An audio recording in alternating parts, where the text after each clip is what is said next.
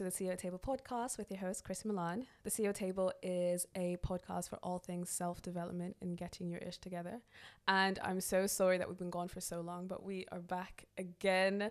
And today we have a special guest. She is a two times national and London champion Woo. in amateur boxing, and her name is Sadem Amma. Hello. Hello, hello, hello. Thanks for joining me today. Thanks for having me. Thank you for coming on. Okay, so um, I kind of want to get straight into everything that you do in terms of like, okay, so guys, she is an amateur boxer and she's also a PR account director. And anyone that does multiple things, I'm always intrigued to hear how they handle it, what their journey looks like, what their day look like. And I know a lot of you guys always ask like, how can I do two things at once or how can I do multiple things at once? And it's so nice to hear the opinions of others. So I'm just going to stop rambling and let her introduce herself properly. So Sadem, hello. Hello. Introduce yourself to the people. Yeah, so I am an amateur boxer. I represent Repton Boxing Club in East London. But then I'm also a PR account director at a PR agency, also based in London. So, yes, a lot of time management, a lot of balancing, and mm. my life is definitely crazy. Okay, so I want to know because I feel like the two are quite like different things. Yes. How did you how did you get into boxing and when did you start? Yeah, so to be honest, I started really, really late. A lot of people get into boxing when they're like five or six years old. You mm-hmm. know, their parents take them there just for something to do. Whereas I, at that time, I was like doing performing arts, etc. So I, you know, got into my full time career. And then my colleague just took me to a boxing class one day just because in PR, anyone that works in public relations, marketing, advertising, it's a very stressful environment. It really is. You basically work 24 hours a day. You're always mm-hmm. on call. It's insane, especially if you work agency side where you look after multiple clients. It's it's I can imagine because looking after one brand takes my life Yes. out of me. So I can't imagine looking after multiple. Oh my gosh! And I think at the time I was working across. I was working across Nivea. I was working across Eucerin. I was working across Esso. I was working across maybe like five or six different brands. Wow. And so it was just mayhem all the time. Mm-hmm. And so my colleague was like, let's just do something different. Let's go to a boxing class. And at that time, I was doing a lot of running anyway. So I just needed something to shake up the routine. Yeah. And because we were we were working so late, we weren't able to get to the gym as much as we wanted to. So we, one day we're just like, we're just gonna go. Um, and so yeah, I went to this boxing class at a gym in Brixton called Afawi.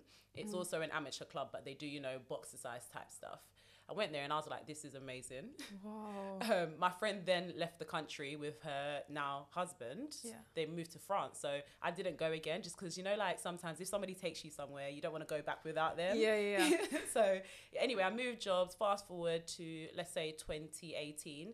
I then um, went to Gymbox, which is one of those fancy city type gyms. You know, it's a big franchise, and they do these amazing boxing classes. And I met my then coach, who basically was like, "You've got like real talent. You know, Wow. you should try and take this serious." Yeah. So I went down the whole white collar route just to see if I actually wanted to be getting punched in the face regularly.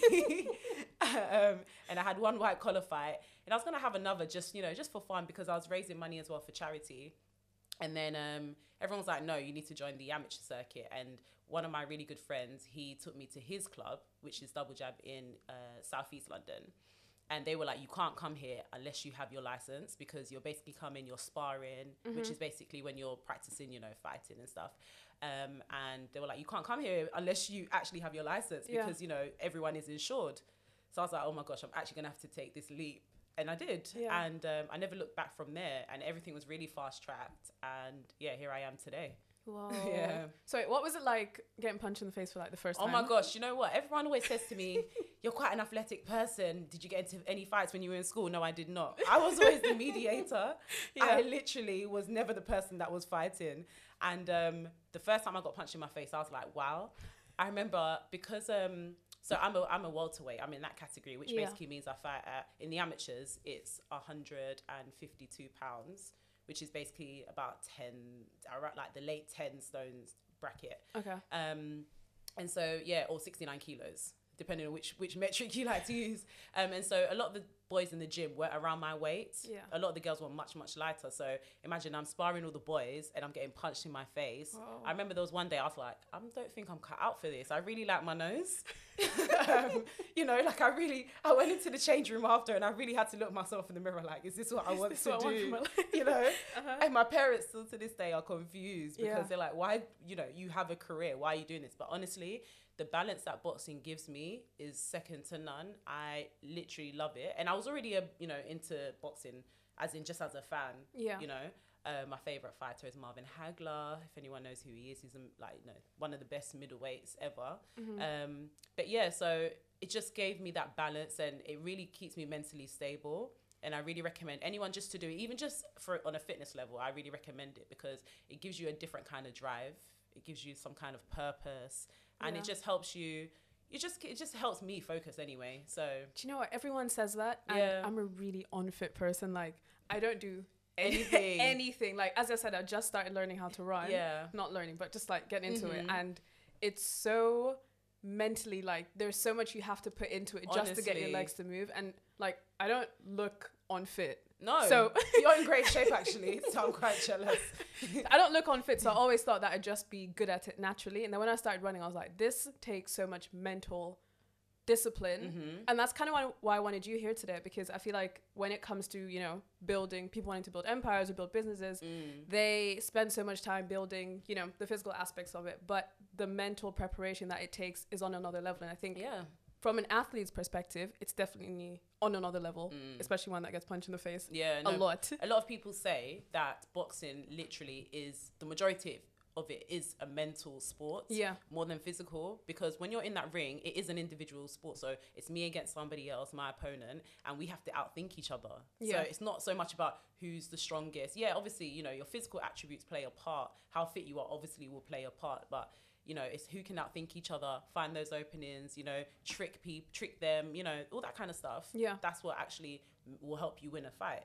And luckily for me, you know, I had really good coaches around me who have built up my, you know, ment- my IQ, my boxing IQ, and yeah, I've managed to stay undefeated. I've managed to achieve a lot for myself. But to me, it's not even enough. A lot of people be like, "Oh my gosh, you've done this, you've done that," but to me, it's it's not enough. I'm just looking. Yeah. I win something, and I'm on to the next thing. You know. Yeah. So and it also, it's not about how it's not about you winning. It's about how you win as well. Of course. So if, if my performance on the day wasn't fantastic, I'm thinking about what I'm going to do to apply for the next fight. So I like that because then it's not even just a competition with the other person's competition it's in not- yourself. for me, it's nothing to do with the other person. Actually, Wow. I, I really don't care about who the other person is. Mhm. I really don't focus on my opponent at all. A lot of the time in tournaments, you'll see who's on the list about you know who's entered the competition. I don't really care who they are. You know, we probably all know each other. Yeah, Um, and I respect everybody. of course. I don't have any problems with any any you know like a lot of the time in sports it, there's always some kind of drama Mhm, Especially me- in boxing. yeah There's a lot of especially beef. yeah lots of beef but I really don't care it's for me it's about what I can do so I never train for one particular opponent I'm training for everybody Yeah. and what I can do to get the best out of me because it isn't one size fits all it's literally you have to focus on yourself Of course. to get the best out of you know yourself and yeah that's how I look at it to be honest So, what does your day look like, like with training and with work, Oh like balancing God, both? Where do I begin? Okay, so I usually wake up early in the morning, around six thirty. Mhm. Um, I'm an actual early bird anyway, so this wasn't like painful. So I wake up about six thirty. Go, I have a session. So depending on the day, it's either a run. So I could be doing a five k because I am in the amateurs. We do shorter rounds. Mhm. Um, so you do shorter type runs most of the time. So I'll do either a 5K or I'll do maybe some strength and conditioning. Then I'll, you know, set up for work as we're working from home now. Yep. um, log on, you know, and then I work throughout the day. Um, sometimes in the middle of the day, I'll try and go for a walk just to keep myself a little bit active. Because Yeah. sitting down all day really isn't good for you. And then in the evening, I usually will have training. So that's usually the boxing stuff that I do in the evening. Mhm. So that could be sparring, it could be, um, you know, technical work, it could be bag work. It, it just depends on, you know, what the day is and what our trainers have in mind for us. So that's literally me Monday to Saturday often. Mhm. Um, now that, you know, we're kind of out of competition season because of COVID, Yeah. um, you know, we're not training as hard, but we're still getting the work in for sure. So I'm still doing maybe like eight sessions a week, to be honest. Wow. Yeah. So, what did it take? Because you said it was your friend taking you to the club. Mm. What was it that kind of brought you from, you know, visiting the club, like mentally, Mm. to becoming ready on a championship level? Wow. Um, it took a lot of self belief. It was, do you know what? When I was younger, I did taekwondo when I was in secondary school. And I gave it up because I was doing so many other things and I felt like I couldn't focus on taekwondo. Yeah. I was enjoying doing like performing arts, for example, much better. And um, when I joined boxing later on in life, then I thought, you know what, this is something I want to see through. Mm-hmm. So if I'm going to do it, I have to do it properly. I can't do anything half hearted. Yes. And so when I joined um, the amateur system, I was like, this happened by chance. I literally could have. If you told me this five years ago, I would have laughed in your face.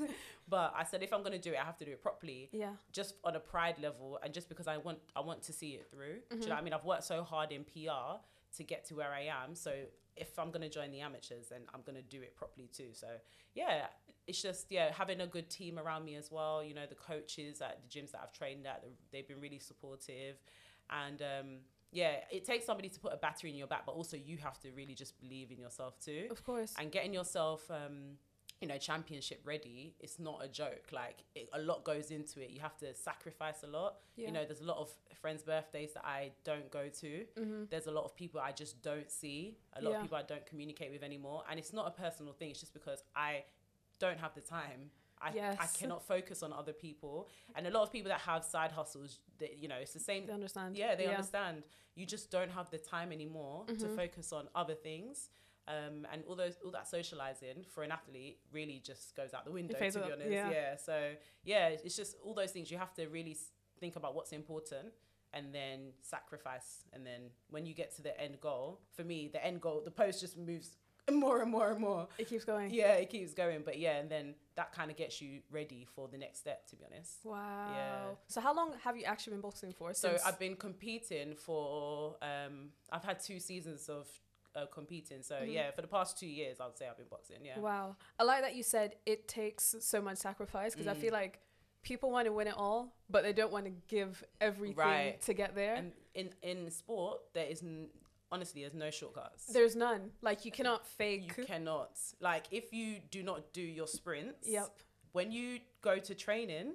You'll be able to tell that that person did not do his or her sprints because they are fading in the ring. Yep. if you don't do your you know your strength and conditioning you can see that the other person like you know there's there's there's no shortcuts Yeah. and for me i cannot go i cannot come and kill myself you know like Yeah. in boxing it is really a life or death sport you can go to training and come out with an injury you know there's been Mm-hmm. so many times where i've had injuries just from you know maybe not wrapping my hands properly because I was in a rush because I was running late or you Yeah. know all those kind of things. So again, you just have to take it so serious Yeah. um, and for something where people, you know, break their noses, broken ribs. I mean, the first bout that I had, I broke the girl's ribs literally. Whoa. So it's like it's not a joke. For What me. did that feel like? Did it feel I f- powerful? um, I just felt really bad. yeah. I'm not I gonna imagine. lie. Yeah. I felt I felt terrible, and I, I was just when I got home, I was just praying that she'd have a speedy recovery Yeah. because. Of course, you want to hurt the other person. It is the hurt business, as they call it. But you don't actually want to see somebody no, of course. hurt. But at the same time, because of the type of sport that it is, it's like do or you die. have to have that. Yeah, It's either have you hurt them or they eh, hurt you. Right, exactly. So I was like, well, let's go. but yeah, no, it, it's, it's something that you have to take seriously, and I'm not trying to have a disfigured face. Um, also, getting punched in the head, you know, concussions are real. Of course. Um, and it's not just in boxing; it's in any kind of contact sport. You know, rugby. You hear about stories all the time. Yep. And so I just make sure that I do everything I can to make sure I prepare for what I'm about to do that day in training or in competition or whatever. So yeah, What did your first win feel like? it was amazing. Do you know what? It was um it was a very last minute one, which you'll Mhm. find in boxing. In the amateur system, sometimes you can get a phone call. Oh, there's a there's a fight for you this weekend. Just make sure you're on weight. Mm-hmm. Luckily for me, I was I, I walk around at my fight weight to be honest, just because I don't like having to do the whole weight drain Yeah. thing. um, so yeah, I got a phone call maybe on like the Tuesday. They were like, "Oh, there's a fight for you on Sunday." I said, "Cool, fine. Who is she? Um, yeah, is she left-handed or right-handed?" And that was it, to be honest. And it was an away fight, so it was on the girls' home show. So we travelled to some random part of the country, Mm-hmm. and um, everything was against me. Literally, you know, I got there, I could feel the hostility. This girl, you know, it was all her friends, her family, her daughter was there. Yeah. And um, when I got in there, I was like, you know. I don't even care because there's no pressure on me. It's No. more pressure on her. Yeah, be because you're coming to. I'm her coming to her turf, Yeah. right? Yeah. And so when we got in and I won the I won the fight in literally like less than a minute or something. Whoa. I just was like, yes, this is what I, you know, winning Yeah. is amazing, and this is something, you know, it's just the whole feeling, the build up, the nerves, Mm-hmm. getting in there, you know, everything that you've been learning in the gym, putting it into, you know, practice. It just felt amazing. I thought this is definitely something that I want to do. And so, I, to be honest, I didn't take the amateur serious. When I had that fight, I was like, yeah, I have to. I, I'm going to definitely try and do as much as I can to get the most out of this. Yeah. Yeah, and here I am. Wow. Mhm. Wow. It's just a, it's a mad situation. Like I could not have predicted this. no. I do not come from a boxing family. Yeah. A lot of the girls that I'm in against, the, you know, they've been doing it their whole lives, and I don't have that background. Mm-hmm. You know, I don't. Some people in in sport, you know, they had to do sport because they didn't have any other options in Yeah. life. I didn't have to do it. Like I literally chose it, and um, it just makes me go harder, to be honest. Do you ever get imposter syndrome with that? The fact that you said you started later on. No, do you know what? No, it's more. A lot of people say to me, "Oh, like." Because I'm 30 years old. Mm-hmm. I, literally, I just turned 30 like my the other day. But um, yeah, um, a lot of people would be like, oh my gosh, I can't believe you're that age. Yeah. Like, and I was like, yeah, I started late, but I don't really see it as a negative. I see it as a positive because A, I don't have the same wear and tear that a lot of these people have. Sometimes when you've been doing something for a really long time, you lose the drive and the motivation. 100%. You know, a lot of time it's like when I did taekwondo, for example, it was forced on me. My mum was like, I really want you to do some kind of sport as well as all your other extracurricular activities. So, and that's why I gave it up because I wasn't interested anymore Yeah. But I literally chose it, and so um, it just makes me just go as hard as I can. I don't really feel any disadvantages at all, to be honest. No. I've got my woman strength. Um, I'm strong naturally as well, so I just yeah, I, f- I don't feel any type of way. I just feel like this is my time. So how does it feel after, I don't know, because you said you undefeated, so I want to know, have you ever lost any? No, no, no. No. undefeated, So you don't know what that feeling feels like? No, Oh, wow. That And must be amazing. The, kind of household I come from. Uh, so Yeah. I'm, my heritage is Ghanaian. okay. um, losing is not an option. but that being said, you know, like if I was to take a loss, wouldn't be the end of the world as long as I Mm. learn from it. And that's the thing, even in winning, I'm learning from every single fight. Yep. Even in the gym, when I'm sparring, if I have a bad spar, I'm learning from it. If I have a good spar, I'm learning from it. Yeah. So that's the most important thing for me. So losing is not the end of the world, but I just don't know what that feels like. And I like God that. willing- I like that because um I was I have this book I don't know if you've ever heard of it. It's called Ego is the Enemy, no. and it speaks about how when you start to win, there's like one chapter where it speaks about when you start to win too early, you Mm. kind of get comfortable Mm. and you stop seeing yourself as a student and you never want to learn anymore. So it's important that Mm. no matter how many wins you continue to have, you continue you keep seeing it as a learning curve. Like as you said before, Yeah, the no. competition is yourself. I literally like I'm not getting complacent Mm-hmm. at all um, because I have so much more to learn. Because to be honest, because I started so late, I I, I you know I still have that rawness. Yeah. You know, there's I'm not as probably as refined and polished as a lot of people who maybe have been doing it for 15, 20 years. Yeah. So yeah, I still have loads to learn, and I will continue to learn for as you know as long as I do this for. And I just don't ever, I never think, oh my gosh, I'm undefeated. You know, Mm-hmm. no, because the kind of gym, if Repton Boxing Gym is one of the most prestigious gyms in the country. Wow. People overseas have heard about that gym because it's literally a gym of champions. Yeah. When you go into that gym, nobody cares if you are a national champion. Nobody cares if you you like nobody cares about any of your accolades Mm-hmm. because everyone is there to fight. So it's one of those ones where it really, really humbles you. And I didn't go in there anyway thinking I was, you know, the bee's knees. I went in there thinking this is the place for me to learn. Yeah. And that's what I've been doing ever since I stepped into that gym. And I really recommend anybody that wants to progress as a person, just step out of your comfort zone Of course. you know, because going into that kind of environment is intimidating. You walk in there and everyone's like, "Who is this person?" But you know, it, it drives you, Mm-hmm. it and I makes think you want to work harder. yeah, exactly. And every time you go in there, it's me against me against me first of all, but also when we're doing circuits at the end of the session, everyone is like, "Let's go, let's go," because everyone wants to be a better person. Mm-hmm. Of course. So it's not it's not just about fitness; it's about your mental fortitude. Yeah. It's like that saying, I don't know if you've heard it before, but if you're the, s- the smartest person in the room, you're in the wrong room. Yeah. so yeah, in this case, it's like, if you're the fittest person in the room. Yeah, exactly. no, it's about everybody's trying to just better themselves. Yeah. And so, and I love that. That's why I chose this sport, to Mhm. be honest. And it's just changed me as a person. I feel way more grounded. I feel my temperament is way more calm. I can imagine. you get it all Um, out in the gym. yeah, literally. and so, it, ju- and also, it just gives me that balance with work as well. If I have a stressful day at work, I'm like, cool, that's Mhm. okay because I'm going training later, so Yeah. I'm about to let let these hands go on somebody else. so yeah.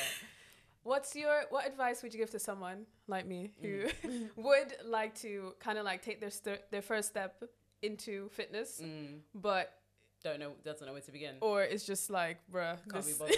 it's Do you know what? I'll be honest. So when I first got into fitness, it was because I was massively overweight. Mm-hmm. Um, and I just literally just woke up one day and was like, I just want to lose this weight. Yeah. Not that I was uncomfortable before, because I still thought I was flying, but I just thought I just want to lose this weight. Yeah. And so I just literally went to the gym. It was intimidating, and I just stuck at it. I just think that you have to. I think everyone has some kind of breaking point. So you wake up one day, or you know, maybe something doesn't fit, or you don't like the way you look in something. Mm-hmm. You know, whatever it is, and you just have to take that first step. Yeah. It's not about thinking, oh my gosh, I need to do X, Y, Z by this time. I think you just need to take the first step, Mm-hmm. and then you can, you know, okay, this is the next thing I need to do. This is the next thing I want to try. I'm going to try going X. Maybe I'm going to try going for a run, for example, twice a week. Yeah. Start that twice a week, and then take it from there. Mm-hmm. Because the world of fitness is scary. I mean. You go on Instagram, you go on Twitter, and there's all these, you know, people that look amazing, but you don't know what Yeah. they're going through in their No. in their mind. Yeah. So I just think every you just have to do things for yourself and not worry about what you're seeing online or what you're seeing in magazines and just take that first leap of faith and Yeah. then take it from there. You know? And then Mhm. also you need people around you who will also encourage you because you can be mentally strong, but if you don't have the right people around you, it's can really tough. Yeah. Yeah. Like for me, when I first lost weight, you know, I was, I still had, I mean, I still have the fr- same friends now, but we will go out and, you know, somebody will order a burger and I'm looking at them like, damn. You know you have to do that right now. Yeah, yeah. But you know, as time has gone on now, a lot of the time we'll pick places that are more healthy. So yeah. they can have a burger, but at least I can definitely get a salad. Or I can get chicken breast, you know? Yeah. Do you know what I mean? So Yeah. you just have to make sure you have the right type of understanding friends or family around you. Even when I go to my parents' house, if they're cooking Sunday lunch, my mum will definitely do an option for me Yeah. and um, it just helps you on that journey because there will be so many times where you will fall so many 100%. times and um, getting up to go on that run in the mornings honestly it's not a joke you were saying how you know you've been you're, you're starting that running journey and especially in the winter when it's cold you're looking outside it's dark Your you- bed's warm. and Yeah, you don't like, wanna go. "Oh, like, if I go today, is it really going to make a difference? right but actually you don't know what that can do to set up your day hundred percent. You Because know? when you do it, I remember the one time I did do it. I was Mm. telling everyone. I called everyone that day. I was like, I had to run this morning. Right. I feel great. exactly and even if the run maybe you didn't go as fast as you wanted to go Mhm. maybe you didn't run as far as you want to go you wanted to run but you did it Yeah. And that's the main. That's what I'm saying. Just take that first step, that leap of faith, and then you know take it from there. Hundred You know. percent. So yeah, it's it's tough though. I won't lie to you. It's tough. It it's is. really tough. Yeah, yeah. As in, like, it's one of those things because I'm really good at doing things. Like, Mm. obviously, with this podcast, I'm always the one saying, "Oh, you guys should take the first step. Just Yeah, yeah, start. just do it." But with fitness, that's I think that's definitely going to be my biggest challenge. But Mm. I'm I'm des- I'm determined to get there. that's so, the thing. Like everybody's got their, you know, what they're kind of nervous about. Like for me, I Mm-hmm. have friends that have their own businesses, and I'm like. I could never start a business. Yeah. yeah. Like a lot of people, when I got into PR, a lot of people like, we see you opening your own consultancy. And that was never a goal of mine. And I, Yeah. can, I feel fine to say that because yeah, it's a stressful life. It is. You know? It really is. And I- I find it really nice that you say that because I think, especially right now, we're in a very entrepreneurial culture Mhm. where it's very glamorized. Like, oh, no one needs a nine to five. Everyone should start their own business. But it's like, if not everyone starts, and if everyone starts their own business, who, Who are you going to employ? yeah, it's true. That's and I think it's really nice to know exactly what your goals are, and not be swayed by what's happening around you, especially Mhm. on social media, because it's so Mhm. easy to see everyone saying, "Oh, I just got my own office," yeah. or but blah blah people blah. don't know what comes with you know the Exactly. entrepreneurial life. Like for example, you have to invoice somebody. Those invoices aren't getting paid a lot of the time. You're chasing people oh for your God. for your bag, Yep. right? So people don't understand what comes with being a boss. Mhm. You know, sometimes you'll have suppliers that let you down, or you know, like people don't understand that. So people want to rush into, oh, I'm starting my own business, which is Yep. amazing. Go for like that's. I really commend anyone that does it. But for me personally, that's not something that I would want to do right now, especially because I'm balancing a you know a se- like a senior position in Yeah. a job with like being an elite athlete yeah, you know so that's not my path and i really believe that maybe in 10 years time it will be but at the moment i know what Your I'm- focus I'm is. fo- yeah, Yeah, exactly and i yeah. think everyone should just not be sw- yes as you said don't be swayed by what everyone else is doing literally just think is this for me exactly. rather than just jumping into it and you're like oh damn literally how am i going to pay the bills you know no, hundred percent. And again, people like take that leap early where they're just like, "Oh, I'm just gonna quit my job and start my own thing." And it's just like, right I've been so I started in social media as an influencer, and I started my Mm. YouTube channel back in 2014. mm. It's 2020, and I probably didn't start getting paid until 2018. That's four to six years Wow. before I saw a That's dime. a lot of grinding. Exactly. So it takes that grit between knowing what you want, knowing Mm. what's for you, and thinking that okay, you can see this through. Like if a penny doesn't come from this, I'll still be able to see it through. Mm, yeah. What do your parents think of your boxing? They um at first they were like, "Oh, she's doing it for a hobby," Yeah. and I was like, "Yeah." And to be honest, at first I was, and Yeah. then when I started winning, then they were traveling to Oxford, Bournemouth, wherever to see me fight. That's nice. They were like, "Okay, this is serious. Yeah. This is a re- really serious environment. Like she's getting her, you know, vitals checked after a fight. Just you know, Mhm. like." And um, my dad, he really tries to come to every fight that I have. He's very supportive, but deep down, they're like, "We don't want our daughters to be getting punched in the face." Of course. Um, and I always say, but my brother did rugby and you weren't really onto him. But Yeah. I think they're just thinking why she's got a very good job and then she's jumping into this very dangerous sport. Yeah. But I think they understand that it's something I'm doing for myself and it genuinely makes me happy. And I think as a parent, all you can do is support your child if they're doing something that genuinely makes them a better person. Of course. Um, and so they're with it now. They know that I'm not going to be doing it forever because boxing or combat sports period, it's a short span of you know Mm-hmm. Yeah. that you're going to be doing it for. Especially now that I'm in, I'm you know I've just turned 30. I'm not going to be a 40 year old person getting punched in the face. I'm sorry, it's not going to happen. so um, Yeah. yeah, like they are supportive and you know, but I know deep down that they're just praying that I hang up my gloves. It's you know, time. I'll be real, but yeah, Yeah. they they my family, or my you know my brother, everyone, they just want me to be happy. So Yeah. that's the bottom line. You actually raised my next point. You just said that um, when your brother was playing rugby, they didn't have the same type of. Mm. I don't want my daughter to be getting punched in the face. Mm. So I don't know if I'm going to say this correctly because my boyfriend coached me before this. He was like, "Okay, she's a boxer. You need to know this, this, this, and this." but um, there was a fight recently with Katie Taylor, and she was Delfine fighting for.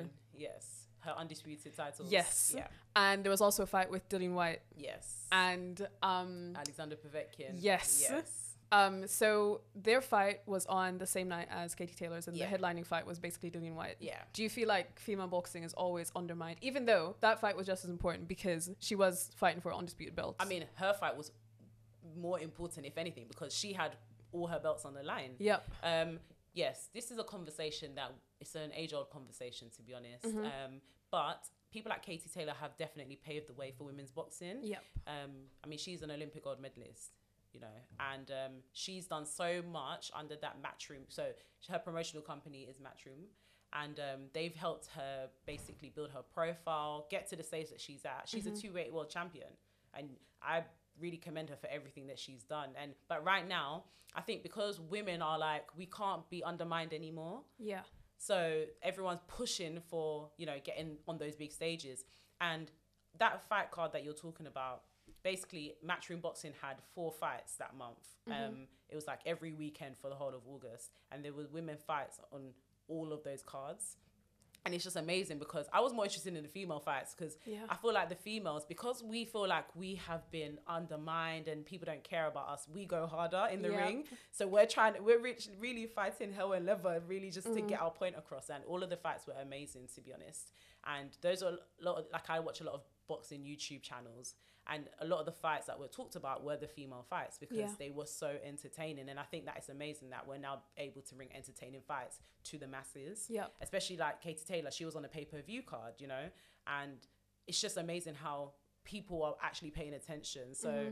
yeah, she's actually got her, another fight confirmed for November. So, and that will again, her belts will be on the line for that. So it's just Yeah. it's you know we're doing a lot at the moment and.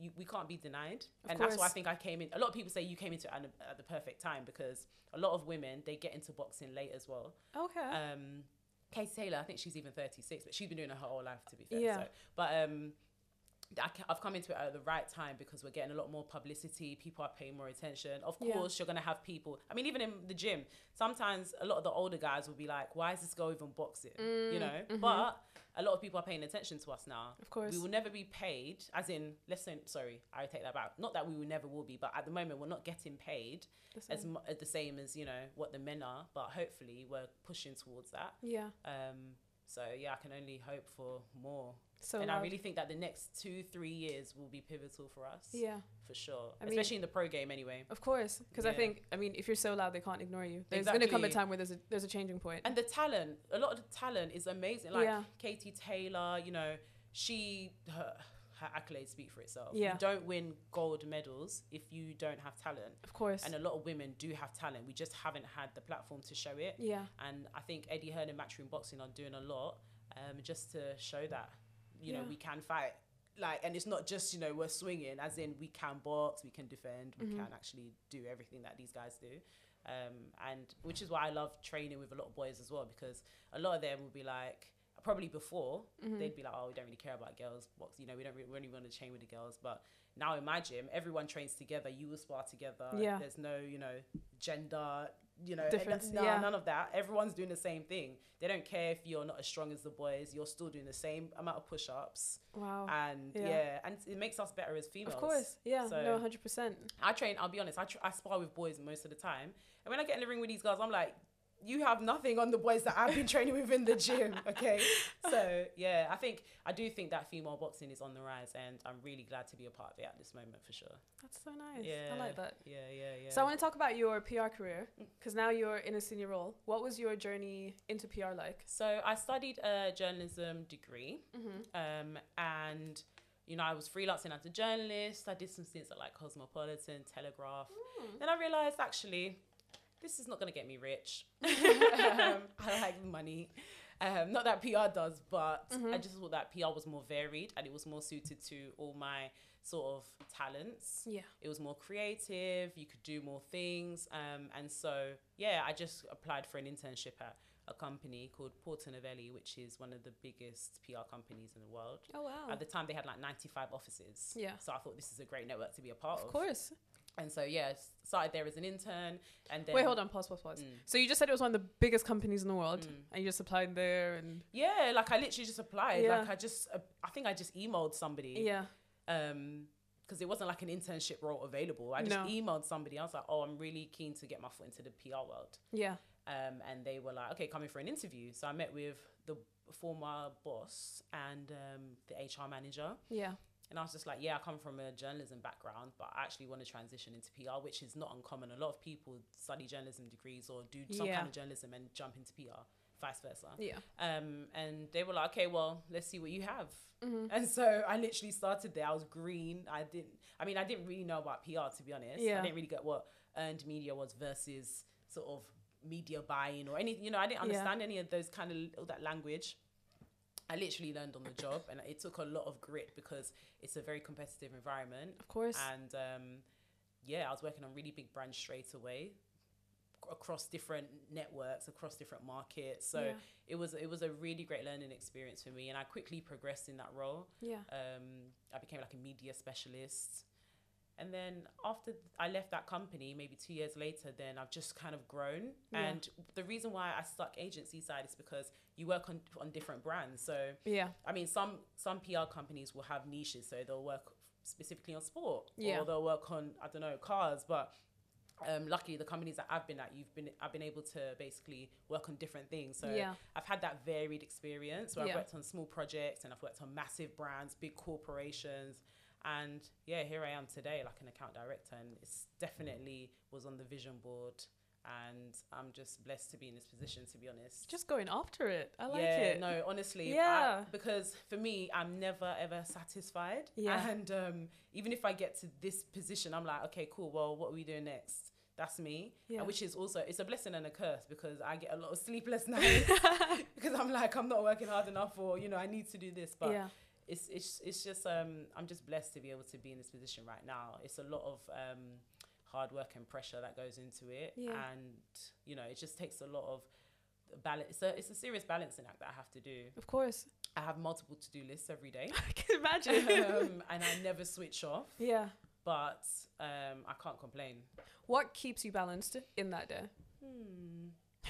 what keeps me balanced? To be honest, it's just I don't I don't really know. Yeah. Boxing is the thing that just keeps me balanced. Yeah. If I didn't have boxing, I don't know. I would have to find something else To I keep c- you there. Yeah, I Yeah. just can't.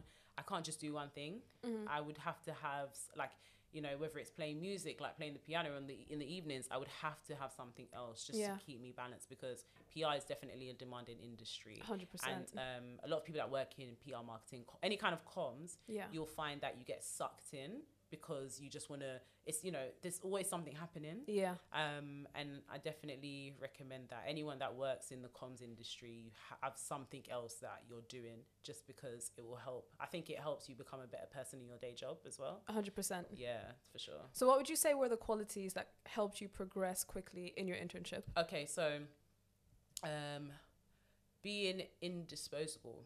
Yeah. I put my hand up for everything. I was like, okay, you need this done. Cool, let's do it. You need me to write this press release. I'm gonna try. I might not. It might not be standard that we need it to, but I'm Yeah. gonna try. Or I just tried to help with everything, and that actually was better for me because if I was already looking at budgets when I was super super junior, um, maybe I wasn't understanding, you know, what kind of metrics I needed to put in. But I was looking at those documents. So when I got more senior, I was like, oh, I've seen these before. I know how to kind of how many hours I need to allocate to this person, Yeah. or you know, those kind of things. So being indisposable, um, accepting that you need to ask for help if you need to ask for help Yep.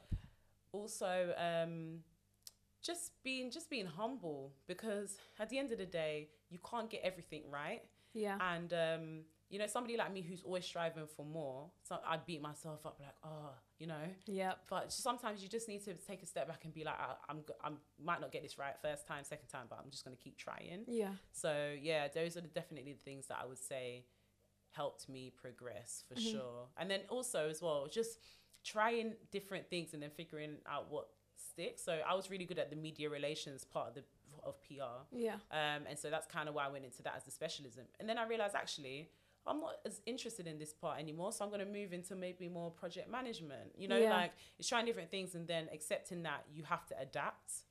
You know, 100%. adapting is so important in not even just PR, like period. You have Yeah. to adapt. And one thing, even just being through this lockdown has showed me that you have to adapt. Yep. Yep. So, um, because businesses have changed, the landscape has changed, um, and just yeah, yeah, being fluid is what will help you. To be honest, Yeah. through. I like that. I feel like when you said that you were specializing, you're, you're a media specialist, Mm. and then deciding that you wanted to move away from that because you just genuinely didn't care for it as much.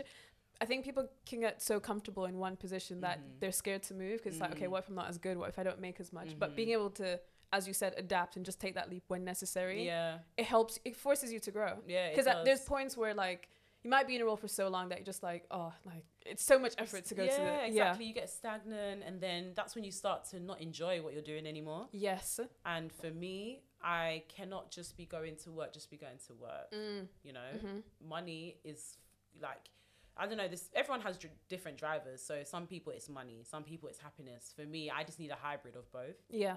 and um at the time as a junior you're, you're making peanuts to be honest so Yeah. I was like okay cool I'm just gonna I need to be doing things that I'm actually enjoying if Yeah. I'm gonna be making no money I need You to might as well enjoy it, right but then Yeah. funny enough then I went through the stage where okay I'm making a bit more money maybe I'm not enjoying this but I'm learning a lot Yeah.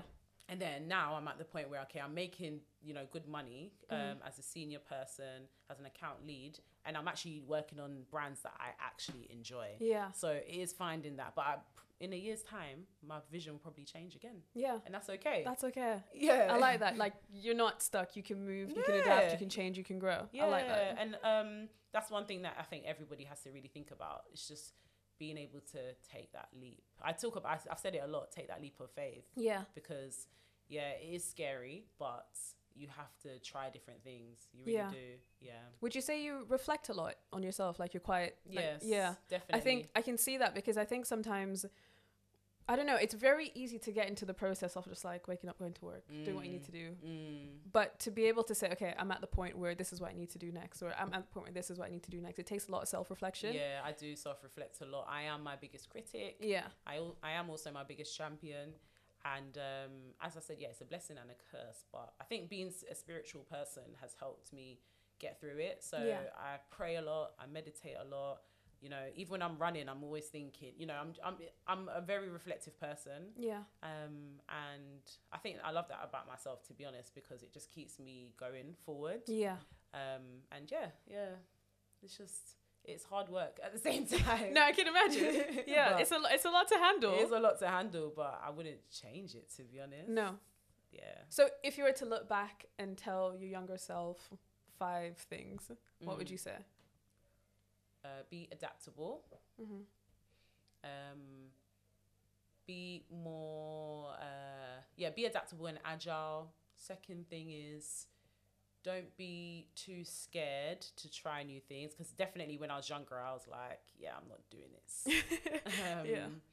Realize that sometimes plan A isn't the best plan. Um, what's the fourth thing? Definitely communicate with other people because I think that a lot of the time we're scared to express our emotions. So Yeah. if we're worried about something, for example, work related, personally related, sometimes we're scared to express it, and I, that's something that I was always scared to do. So I think, but speaking to people about things actually help. For example, I just related to like boxing. You know, sometimes I might be like, oh, I'm struggling to. I don't know, on my footwork, for example, this isn't it, but I'm just giving you an example. Mm-hmm. I'm struggling on my footwork to my coach. You know, how do I improve it? You know, sometimes you just need to voice what's bothering you. And I Yeah. think that as a younger person, sometimes we're like too bogged down in just trying to be hard or, you know, yeah, we don't look want the best. Yeah. yeah. I wanted to ask you about one of them that you said before. You said sometimes plan A isn't always the best plan. Mm. I want to dig into that a bit more. I yeah, like that. so I am a plan driven person. Like Yeah. I said, I always have to do lists, right? Mhm. And sometimes I'll have this big plan and I'm like, it has to go this way. But as I've gotten older, I've realized that sometimes that's not the best option for me. Mm-hmm. Um, and I say this to people all the time. Like my brother, for example, he was applying for jobs recently. Um, and I was saying to him, if you don't get this job, maybe that wasn't for you. I Yeah. really believe that. Like God is actually sending you a message like that job wasn't for Mhm. you. Say this to my girls if they've got boy trouble, if this guy's acting up, see you later. He's not for you, you know. And so sometimes plan A is not the best plan. Sometimes plan B, plan C, maybe even plan D might actually be the more viable plan Yeah. in the long run. Mm-hmm. Um, and so that's something I definitely learned.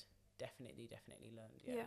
How about I ask you a question? Go for it. How did you, how do you, how do you balance Yeah. doing so many different things? Because for me, it's just boxing and working in PR. But you're, you've got a lot of different hats. I cry a lot. Okay, which is a good thing as well. It is. It's- It goes back to me, talk, me saying, you know, about the emotional aspect. You know, Mhm. some people, I was always scared to cry because my dad had never really seen him cry. and, Yeah. You know, so that's good that you are emotionally. Yeah. I think, I don't know. I think also I plan a lot. Like, there's a lot of Mm. things that I want to do. And the type of person that I want to be in 10 years' time, um, I want to make sure that I'm doing everything that I can now to make Mm. sure that she gets everything she deserves. Mm. And I think I'd be doing a disservice by having these ideas and not going after them. Mm. So I think for me, it's just knowing that this is exactly what I want. Let me just try it out now because I'm never gonna, I'm not gonna be, so like, I'm never gonna be as free as I am now. Yes. So this is as much time as I'll ever have. That's a, that's a fantastic point. I say this to my girls all the time. I say, ladies, we do not have children. yeah. Big up everyone that has kids because Yeah.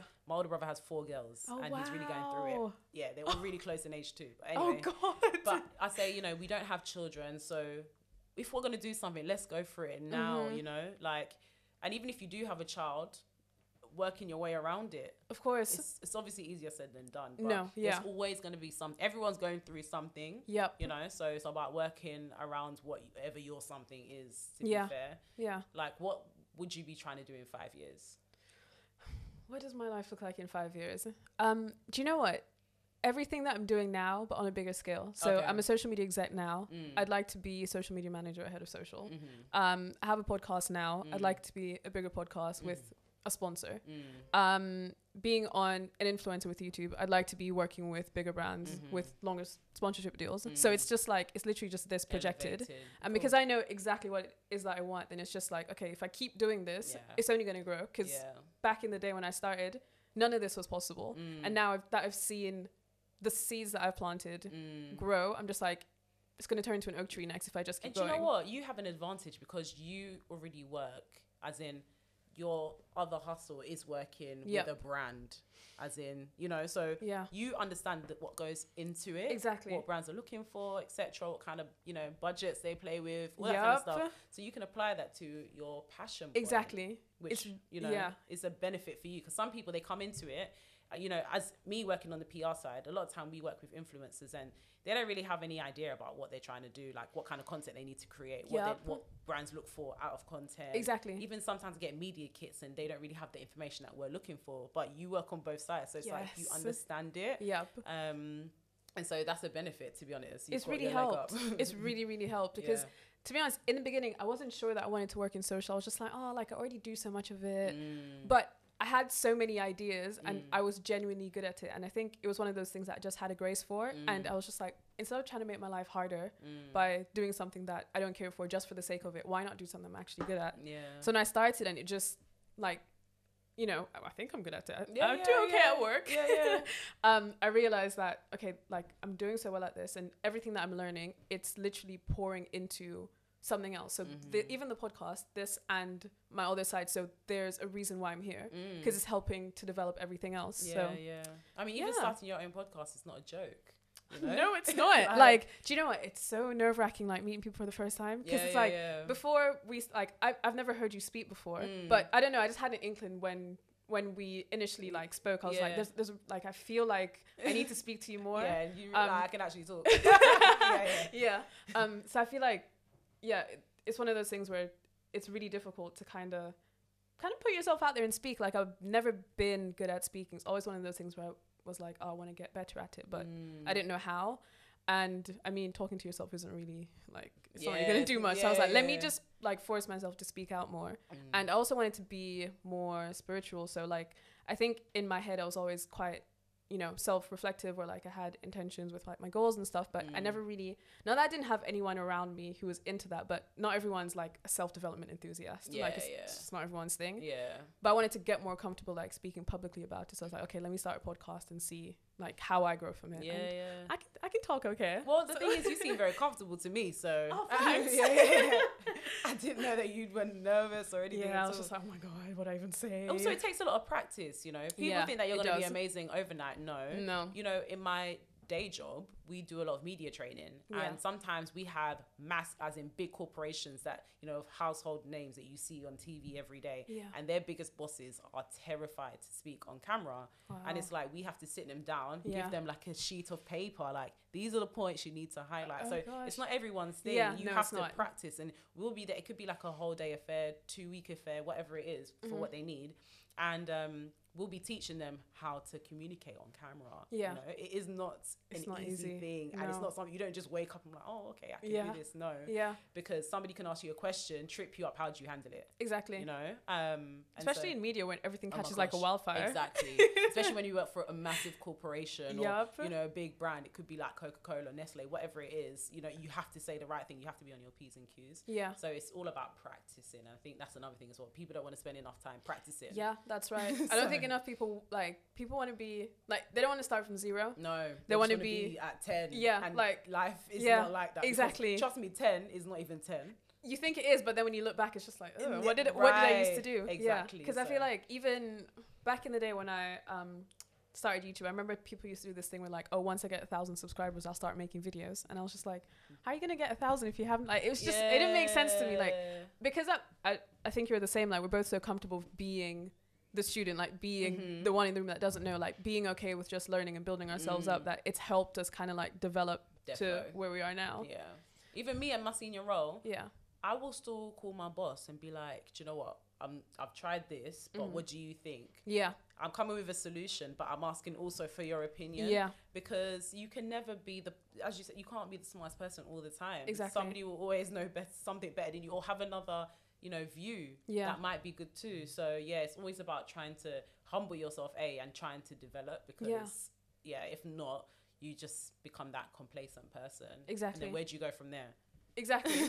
like literally, know, where do you go? Where do you go? So I'm sure people like Jeff Bezos are still learning, and, and you know that these are billionaires, and I'm I'm sure they're still learning. mm-hmm. So it's just about recognizing that you don't have all the answers. 100%. So yeah, What would be your advice for like working in corporate? I feel like it's such an interesting environment. it is, isn't it? Um, and I've worked both ways as well. I've worked for small brands Yeah. and yeah, big corporations.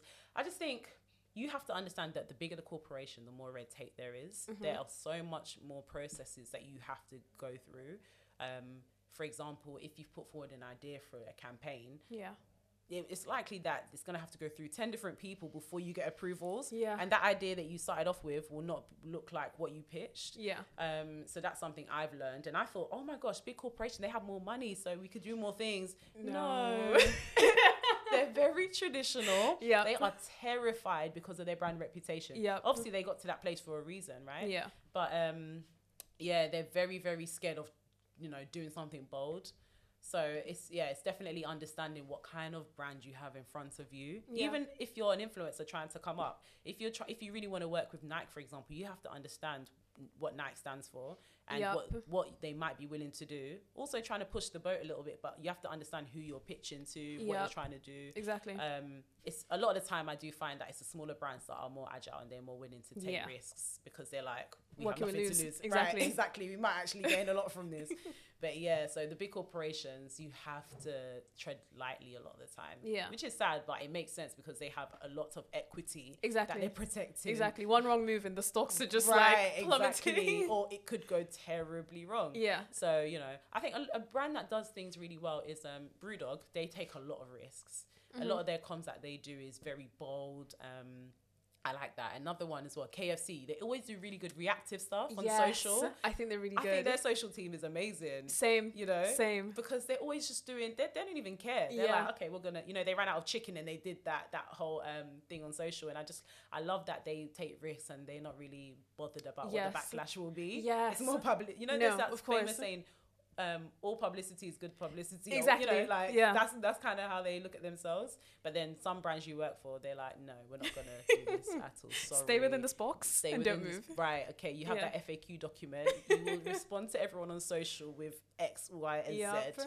There's no personality in your None. response. You know? So yeah, it's just understanding who your brand is, and um, you, sometimes you just have to. You do have to. You put forward something a bit bold, but you have to stick within your parameters a lot of the time. Yeah. Yeah. And my final question Yeah. is what's next for you? What's, coming next? Up? Yeah. Um, well, I'm just praying that you know coronavirus gives us a break. Honestly, I'm tired. I'm, I'm tired. tired. I'm tired. Um, because yeah, before the lockdown happened, that very week actually, I was meant to be doing the elite national tournament, Mhm. um, and it was meant to be rescheduled for September, but obviously We're back we are here where again. we are. Yeah. So I'm just, you know, we're just waiting for the government to make a decision about whether we have a second lockdown, etc. And then at least then the England Boxing Board can make a decision about what kind of tournaments we have, when we'll have them, all that kind of stuff. So Yeah. at the moment, I'm just training really hard. Well, I say really hard within reason, obviously, because Yeah. I don't want to burn myself out. But I'm training effectively um, Yeah. For whatever comes next. Um, and then yeah, work is work. You know, it's always busy, so Yeah. we move. um, but yeah, I really am just looking forward to the next step in my development as a boxer. Yeah. Um, because I've, I'm in the elite ranks at the moment, so I'm just yeah, just learning, continue learning, Yeah. and then yeah, see what goes from there. You actually said one thing that I want to touch on. Like, I promise I'll let you leave soon. No, but I no, just it's fine, it's fine. Go for it. um, you said that you are training within reason because you don't want to burn out. Mhm. Um, I want to get into burnout a little bit because I feel like, especially right now, as I said before, with an entrepreneurial culture, everyone's like 24 7, no Yeah. sleep, grind, Mm. all that type of stuff. Yeah. As someone who is working such a demanding job Mm. and Mhm. an elite boxer, yeah. Tell the people how burnout works and Oh how to avoid gosh, Girl. Burnout, literally. I have been guilty of this so many Mm-hmm. times to the point where I could not sleep because my Wow. ma- my brain was literally moving it. hmm all the time. I think that again, it goes back to what I was saying about sacrifice. Sometimes you have to put your phone down and stop responding to those emails, Yep. those messages. Forget social media, forget that stuff. I mean, talking about you know responding to people generally at a certain time. Like if that if for you that's ten thirty, putting your phone down, going to sleep, you have to do that for yourself because Yeah. you will burn out. There's only so long that your body can take all this abuse for.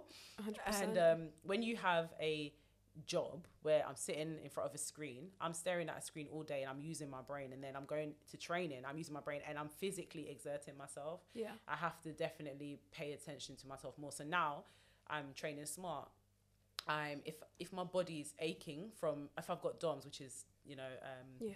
delayed muscle soreness from the day before, then I'm going to take that day off. Yeah. You know, I'm not going to push through and be like, oh, I'm going to training because I need to do X, Y, Z. Mm. Prime example this week, um, Thursday, I had a Wednesday, Thursday, I had two really hard sessions back to back. and then uh, or days I should say of sessions back to back, and then Friday I went to training last night after a long day of working, and my body wasn't responding. Yeah. You know, I was trying so hard. It got halfway through the session, I was like, my biceps are done. Yeah. You know, so you have to listen to yourself because that's how you get injuries and stuff, and then you only have yourself to blame, really. Exactly. You know, people will push you, like your coaches in the gym or whoever it is will push you at work, they'll push you, but you actually have to listen to yourself of physically and mentally burning out. Yeah. Um, and if it is maybe on Saturday mornings, taking a morning and actually just lying in bed and reading a book or whatever, you just do what works for you. Yeah. Um, I spend a lot of time in hot baths. That must be nice. Yes. I mean, apart from the fact that I'm repairing my muscles Yeah. after training, you know, it's a good place for me to actually just unwind. Yeah. Sometimes I listen to a podcast. Sometimes I'll just watch a. I like watching fights and studying. So sometimes I'll do that, or I just watch some, you know, crap TV. yeah. um, and so yeah, just all these little things. You just need to figure out what works for you because every not everyone's interests obviously are the same. So Yeah. just yeah, take that time for yourself so that you don't burn yourself out because honestly, it's not even worth it. It's not. you it's look not. back at you look back at yourself and you're like, why did I even do exactly. that? And the work that you're doing through the burnout, it's not quality, so there's no point. Exactly. Yeah. You'll be tr- like for me, I'll be training. I'm like, oh my gosh, like I'm re- I'm really going hard. And I'm like, actually, no, I could have got so much more out of myself if I didn't do this. Mm-hmm. Exactly. You know. Um. And so I've learned that the hard way. To Yeah. be honest, I've learned the hard The only way to learn. Yeah, yeah, but it's experience as well, you know. Yeah. So it's again, it's about trying, 100%. you know, and then learning from that experience, and not doing the same thing twice. Yeah. Because what's the point? Exactly. you just did a campaign with Sports Direct. I did. How how did that come about? um, me hustling. Literally. Do you know what? I had a relationship with Sports Direct um, because when I won my first championship, they Mm-hmm. would send me clothes because um, obviously you have your kit in Yeah. boxing, but then, you know, people don't think about your sports bra. Your Yep. shorts, all that costs a lot of money, you know. Yeah. And so they would send me stuff to wear, and I just had to, you know, help them out with taking pictures, etc. So yeah, I already had a relationship with them. And then another opportunity came my way earlier on this year where they were having a campaign with Reebok Europe. Yeah. And they were like, we think you'd be amazing for this. We need somebody who is an athlete, like a female athlete who has a story to tell. And yeah, everything about the, the campaign, which is basically sport the unexpected, um, just fit in with what I'm about. So Yeah. Yeah, it just kind of took off from there. It was really quick, to be honest. Yeah. Signed the contract, and yeah, we're good to go. Um, it was just Amazing. yeah, because this is these are the kind of opportunities that I'm looking for. You Yeah. know, working with brands, not necessarily big brands or anything, but just working with brands and working on campaigns that actually are genuine to me. I'm not going to Yeah. do stuff that doesn't make sense. Of working course. in PR for so long, I just know what that feels like, Yup. and um, yeah, I'm not going to do it at this stage. So yeah, it just it's amazing because we got really great content out of it. Um, and yeah, it's just I, I just have got a lot of support from it too. So, yeah. It looked amazing. I was like, oh my god. Yeah, yeah, no, it was so fun. Do you know, Yeah. you know, like a lot of the time you'll shoot stuff and then you don't see it for ages, and you Yeah. not that you forget about it, but it's when you see all the content, you're Yeah. like, wow, yeah, you know. Yeah. So yeah, that I had that kind of feeling over the past week or so. Oh, that's amazing. But yeah, if you go to Sports Direct website, you'll see me on there for Reebok Okay. Europe. Um, Hello. if you go on my socials, you'll see some images. If you go on their socials, their Twitter, sorry, their Facebook and their Instagram, you'll see it as well. amazing. Yeah. And where can everyone find you on Instagram? So at Sedem Amar, S E D E M A M A. Um, and Twitter, I don't really use Twitter to be fair. I just Yeah. use it for preen purposes. but yeah, same as well at Sedem Amar. Yeah. Yeah, and Facebook, Sedem Amar. Oh, thank you so much for coming No, I've on. had loads of fun. Thank you for having me. This was literally like one of my favorite conversations, so I Oh, cannot thanks. wait to share it with everyone. Yes, I can't wait to hear it back. Thank you guys so much for listening. We hope you enjoyed the episode, and I'll see you guys next time. Thank you. Bye.